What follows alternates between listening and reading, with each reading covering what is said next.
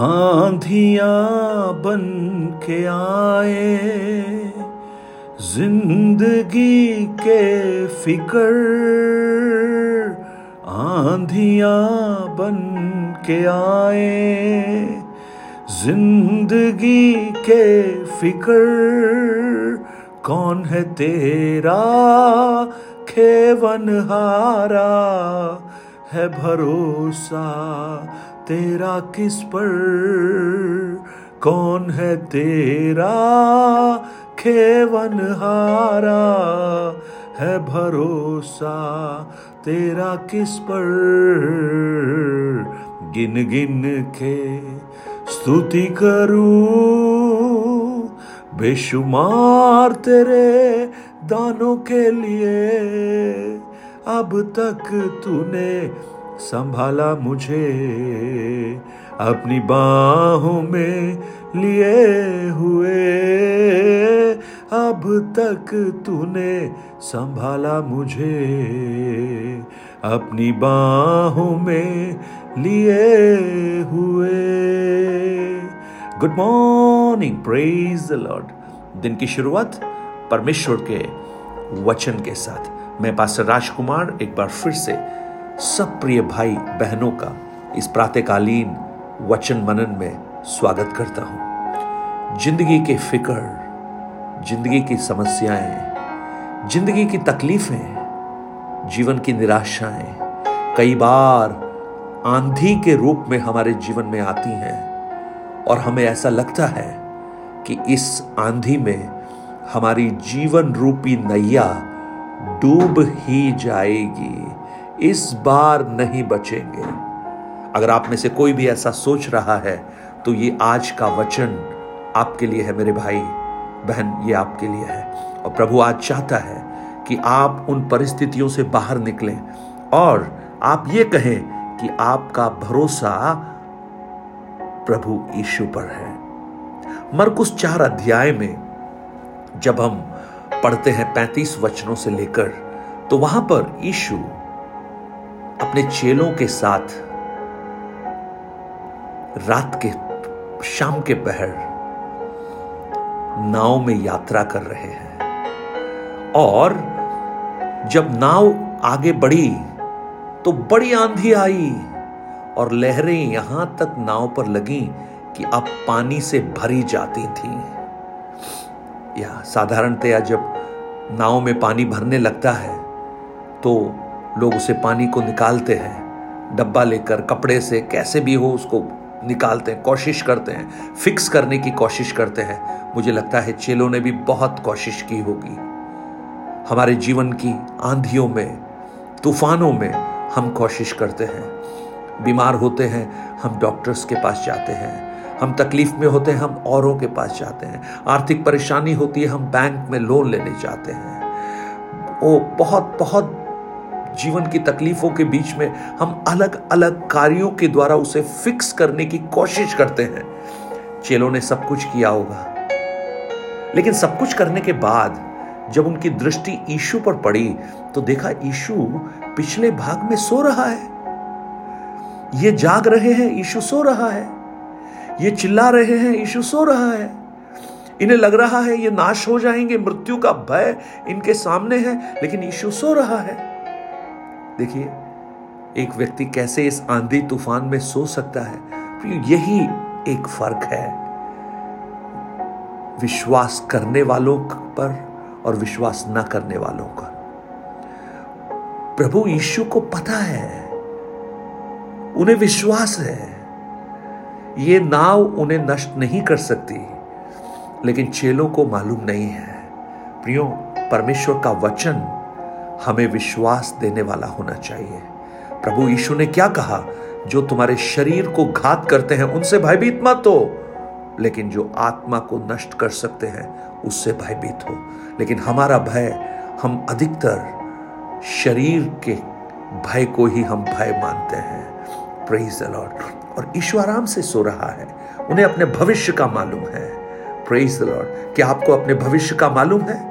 मालूम होना चाहिए, प्रभु यीशु ने अपने वचन में बहुत अच्छी तरह से इस बात को कहा है कि मैं जा रहा हूँ, शीघ्र वापस आऊँगा तुम्हें लेने के लिए कि जहाँ मैं रहता हूँ, वहाँ तुम भी मेरे साथ हमेशा रहो। दैट इज़ अवर डेस्टिनी क्रूस पर उसने सबको पराजित कर दिया। शैतान के सारे अस्त्रों को हटाकर खुल्लम खुल्ला तमाशा बना दिया और हमें जय में वो लेकर चल रहा है। तो हमारा डेस्टिनी तो हमें मालूम होना चाहिए। फिर हमें किस बात का भय है? और जब वो यीशु के पास गए और उन्होंने कहा, हे hey गुरु, क्या तुम्हें चिंता नहीं है कि हम नाश हुए जाते हैं? आज आप में से बहुत से लोग शायद यीशु को यह कह रहे होंगे, क्या प्रभु आप देख नहीं रहे क्या? प्रभु आप मेरी सुन नहीं रहे हैं क्या? प्रभु, आपको ख्याल नहीं है क्या मैं किस परिस्थिति से गुजर रहा हूँ, गुजर रही हूँ? क्या आपको मेरा ख्याल नहीं है प्रभु? शायद ऐसा आप भी पूछे होंगे या पूछ रहे होंगे। तब ईशु ने उठकर आंधी को डांटा और पानी से कहा, शांत रह, थम जा। और आंधी थम गई और बड़ा चैन हो गया। प्रेज द लॉर्ड उसका एक वचन काफ़ी है। सृष्टिकर्ता का एक वचन काफ़ी है। जीवन की हर आंधी, हर तूफ़ान को शांत करने के लिए उसका एक वचन काफ़ी है। और ऐशिया पचपन ग्यारह में लिखा है, ऐसे ही उसका वचन होगा, जिस उद्देश्य के लिए उसे बनाया है, उसे वो पूरा कर कर ही लौटेगा, वो व्यर्थ नहीं ठहरेगा। आज मेरी प्रार्थना है वही एक वचन। शांत और थम जा। आपके जीवन में भी प्रभु प्रकट करे। आपके जीवन की आंधियाँ शांत हो जाएँ, तूफ़ान थम जाएँ और चैन हो जाए। एक ग्रेट काम एक शांति एक चैन वो ईशु ही दे सकते हैं और कहीं नहीं मिलेगा। चेलों ने बहुत कोशिश की लेकिन नहीं हुआ। लेकिन ईशु ने एक ही बार में चैन दे रहे हैं। और ईशु अब आंधी को शांत कर चुके हैं। तूफ़ान थम गया है। लेकिन ईशु को मालूम है, ये आंधी तूफ़ान से भी बड़ी एक और समस्या है। वो जानते हैं क्या है? इन लोगों का अल्पविश्वास। यीशु पूछते हैं, तुम क्यों डरते हो? क्या तुम्हें अब तक विश्वास नहीं? आज मैं आपसे पूछना चाहता हूँ, भाई, बहन, क्या आपको अब तक विश्वास नहीं क्या आपको भरोसा नहीं है उस प्रभु पर? क्या आपको विश्वास नहीं है?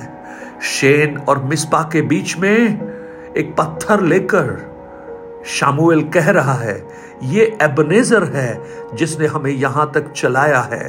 अरे, यहाँ तक चलाया है तो आगे भी चलाएगा। आगे भी चलाएगा। वो मनुष्य नहीं है कि कुछ बोलकर अपनी बात को बदल दे या आपको छोड़ दे। लेकिन इस संसार में एक दूध पिलाए हुए माँ अपने बेटे को भी छोड़ सकती है, लेकिन उसका वायदा है, मैं तुम्हें कभी नहीं छोड़ूँगा। प्रेज लॉर्ड यीशु कभी नहीं छोड़ेगा, यीशु कभी नहीं त्यागेगा।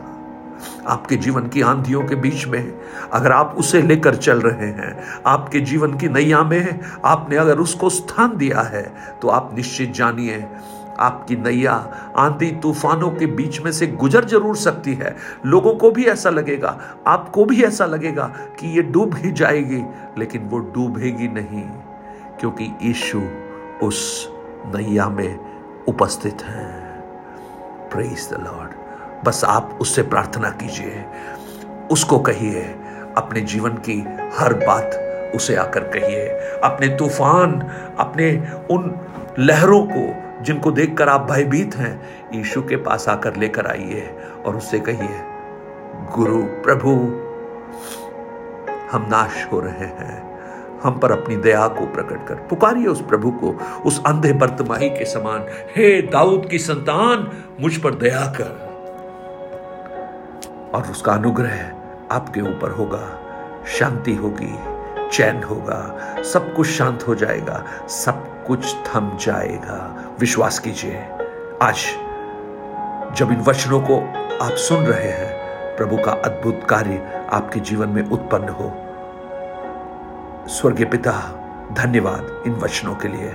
आपका अनुग्रह हम सबके ऊपर हो, प्रभु। ये वचन बहुतों के जीवन में आशीष का कारण बने उनकी आंधियाँ थम जाए।